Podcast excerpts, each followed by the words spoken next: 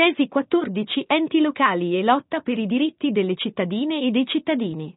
Alla crisi del 2008 si è risposto con l'austerity neoliberista cominciata con i governi Berlusconi-Tremonti e proseguita con Monti e i governi successivi che ha comportato massicci tagli dei trasferimenti agli enti locali, oltre al welfare e alla spesa pensionistica e una forte pressione verso l'ulteriore privatizzazione dei servizi. Solo fra il 2009 ed il 2011 sono stati tagliati 40 miliardi di trasferimenti. Gli enti locali hanno sempre più difficoltà a chiudere i bilanci mentre l'aumento delle tariffe dei servizi a domanda individuale pesa fortemente sui redditi della classi popolari.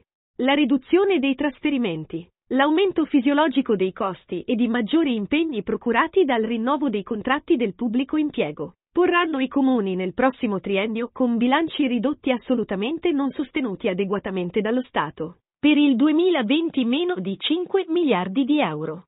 Oggi circa un comune su otto è sull'orlo di dichiarare il dissesto, non essendo in condizioni di approvare un bilancio. La stessa deregulation urbanistica nel corso degli anni ha arricchito gli interessi forti mentre sugli enti locali e le comunità sono ricaduti i costi in termini di dotazioni e servizi. Il blocco del turnover ha portato a una fortissima carenza di personale anche negli enti locali e a un mancato Aggiornamento delle competenze riducendo ulteriormente la capacità di rispondere alle esigenze della cittadin- cittadinanza. Il calo della produzione e dell'occupazione rende più drammatico il costo sociale di una politica di risanamento, solo monetaria dei conti pubblici, rispetto all'esigenza di equità sociale e di rilancio dei consumi interni accentuando gli errori della politica economica già portata avanti dai tecnocrati come Padoa, schioppa durante il governo Prodi e poi rilanciata da Tremonti. Pur avendo consapevolezza di questa situazione vanno sviluppate vertenze che assumano anche gli enti locali e le regioni come riferimento barra controparte per affermare dal basso i propri diritti, per incrementare la spesa sociale e rivendicare spazi di partecipazione chiarendo che il raggiungimento di questi obiettivi e in genere l'efficacia delle lotte per il potenziamento del welfare. Sono strettamente collegati col superamento dei vincoli del patto di stabilità che quindi è un nostro obiettivo. Strategico. La sospensione da parte della Commissione europea del patto di stabilità a livello comunitario, pur con i suoi aspetti contraddittori, è un'occasione per battersi a livello nazionale per un formale prolungamento della sospensione del patto almeno fino a dicembre 2023, costruendo in questi mesi una mobilitazione, con l'ANCI e soprattutto con la rete delle città in comune, tesa ad imporre una nuova strategia che ne definisca il superamento definitivo, puntando su una reale autonomia finanziaria degli enti locali.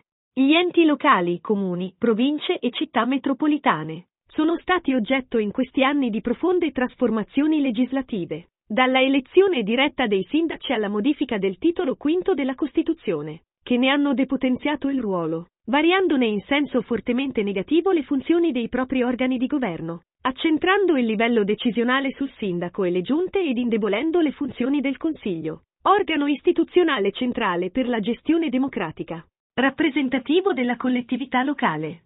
Il taglio del numero dei componenti dei consigli abbinato alla legge maggioritaria, con l'innalzamento di fatto della soglia di sbarramento ha determinato anche una riduzione della rappresentatività dei consigli che si accompagna allo svuotamento delle materie di competenza dei consigli e alla riduzione anche del loro potere di controllo. Il taglio della democrazia è andato di pari passo con la riduzione dei trasferimenti e l'esternalizzazione e privatizzazione dei servizi pubblici essenziali. L'analisi sullo stato dei comuni non può prescindere dalla considerazione sulle controriforme che ne hanno fortemente ridotto la rappresentanza e ridisegnato il ruolo. Anche l'abolizione del suffragio universale per le elezioni dei consigli provinciali raffigura un'ulteriore riduzione della democra- democrazia. La finta e demagogica abolizione delle province si è tradotta in realtà nell'abolizione dell'elezione popolare dei consigli declassandoli in assemblee elette con sistema di secondo livello. La sconfitta nel 2016 del referendum costituzionale proposto da Renzi imporrebbe di restituire a cittadini il diritto di voto. Il declassamento delle province ha di fatto determinato un grave vuoto istituzionale rispetto alle funzioni precedentemente esercitate da questi enti territoriali di area vasta in ambiti centrali quali edilizia scolastica e diritto allo studio, infrastrutture stradali, pianificazione territoriale, tutela dell'ambiente e del territorio, eccetera. Occorre aprire una nuova stagione di lotte per il ripristino della centralità delle assemblee elettive nei comuni e nelle città metropolitane e per la ricostituzione delle province, nelle quali gli organismi istituzionali ritornino ad essere eletti direttamente dai cittadini. Il PRC, a partire dalla propria presenza negli LL, deve costruire iniziativa politica volta ad accentuare il carattere di centralità dei consigli evidenziando L'incongruenza democratica dell'attuale assetto istituzionale. Oggi l'ente locale, soprattutto dove non è presente una rappresentanza della sinistra di alternativa, schiacciato dalla mancanza di risorse, troppo spesso vede il suo ruolo ridotto a mera cinghia di trasmissione e attuazione delle scelte, scelte dei governi centrali. Si pensi agli interventi sulla casa, fondi nazionali, sulla sanità, potestà regionale, e a strumento al servizio degli interessi forti locali. La privatizzazione dei servizi pubblici essenziali, acqua, rifiuti, trasporto pubblico, non solo ha comportato un rincaro generalizzato delle tariffe, ma ha privatizzato anche le scelte di sviluppo e di controllo della gestione. Il comune rimane l'istanza più vicina al cittadino e per questo è prioritario renderlo nuovamente permeabile ai conflitti e ai bisogni popolari. L'azione che riguarda gli enti locali non può mai essere fine a se stessa, ma deve essere uno dei livelli della ricostruzione del nostro radicamento sociale per dare voce ai bisogni popolari, costruire comunità, difendere ambiente e beni comuni. Gli enti locali e le regioni prima che luogo della rappresentanza sono terreni di lotta e della sperimentazione e costruzione di alternative. Nella realtà, le istituzioni locali, per quanto compromesse dall'insufficienza delle risorse messe a disposizione, continuano a svolgere una funzione. Nella determinazione degli standard di vita, servizi sociali, diritto all'abitare, ambiente, scuola, nella costruzione del consenso politico e nella lotta fra le classi sociali. Per un partito che fra i suoi compiti voglia inoltre articolare, in chiave di lotta, pratiche sociali e di mutualità solidaristica vertenziale, per dare risposte concrete ai bisogni effettivi di cittadini, gli enti locali possono diventare strumenti utili per dare visibilità a avvertenze e ottenere obiettivi concreti. Laddove siamo presenti i nostri eletti debbono essere punto di riferimento conflittuale.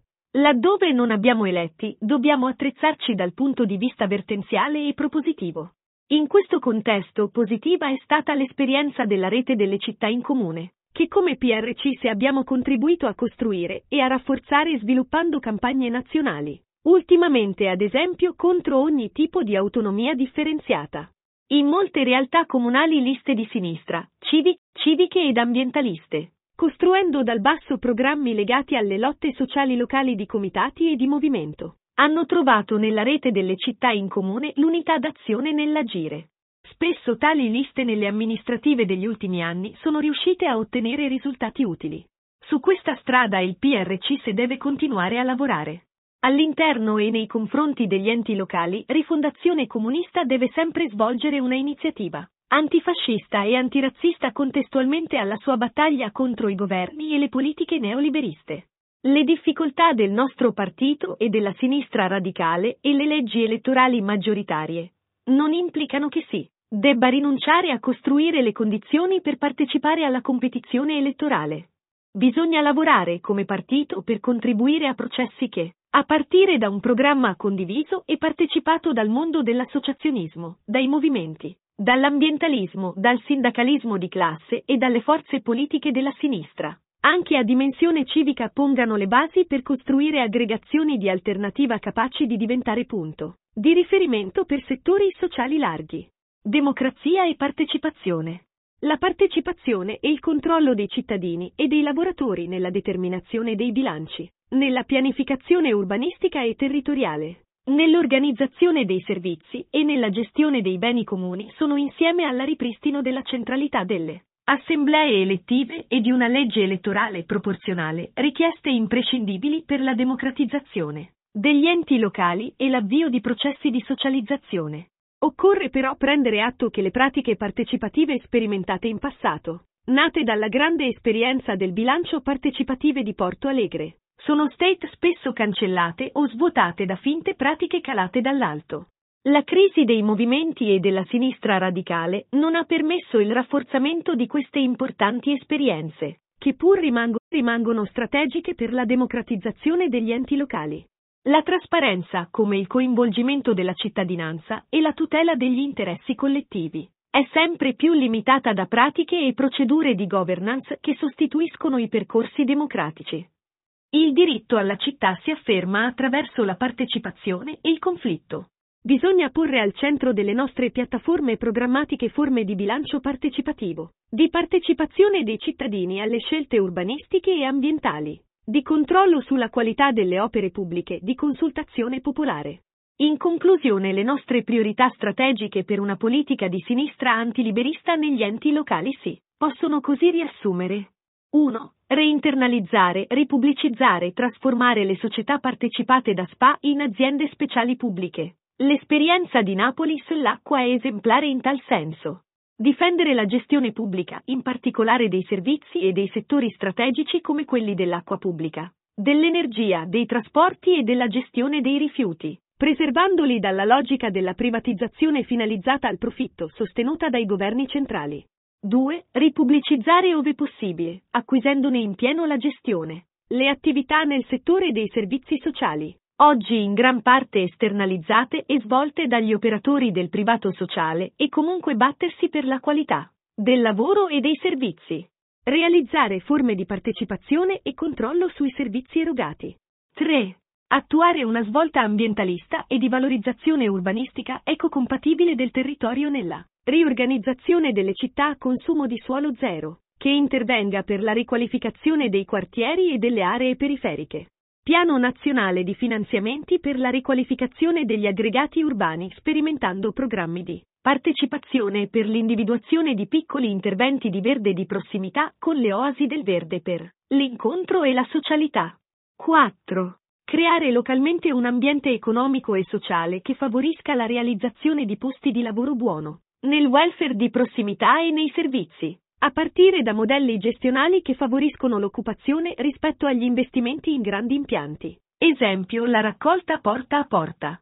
5. Diritto alla casa significa garantire il passaggio da casa a casa con un piano straordinario di implementazione degli alloggi riconvertendo il patrimonio a qualunque titolo pubblico compatibile con la residenza. Realizzare un piano di solidarietà nazionale con grandi enti pubblici e privati, banchi, INPS, per la messa a disposizione dei comuni di appartamenti in affitto a prezzi popolari, per fronteggiare l'emergenza abitativa e il dramma sfratti e prevederne anche la requisizione per motivi di ordine sociale. Avviare programmi di rigenerazione urbana prevedendo il riuso del patrimonio pubblico per il diritto alla casa e il diritto all'abitare che significa spazi per servizi sociali e attività di quartiere e luoghi di aggregazione sociale e di comunità. 6. Promuovere l'economia circolare ed affermando un modello di sviluppo di produzione ecologica, che valorizzi le risorse locali, tuteli l'ambiente e la salute dei cittadini fruitori. 7. Realizzare un nuovo modo di vivere e di organizzare la vita collettiva che parta dalla necessità di affermare la differenza di genere e dal contrasto di ogni discriminazione. 8. Realizzare una città aperta a lavoratrici e lavoratori provenienti da altri contesti culturali e spesso ormai stabilmente presenti nel paese che sappia offrire politiche sociali inclusive, secondo il principio che ogni persona è migrante e ogni migrante è cittadino barra A. Per restituire agli enti locali capacità di rispondere ai bisogni collettivi, dobbiamo rilanciare la lotta per l'abrogazione del pareggio di bilancio in Costituzione imposto con il novellato Art 81 contro cui vanno costruite le condizioni favorevoli per un referendum abrogativo. La lotta per un rinnovato ruolo degli enti locali e un nuovo municipalismo è per noi strategica sul piano democratico, sociale e ambientale.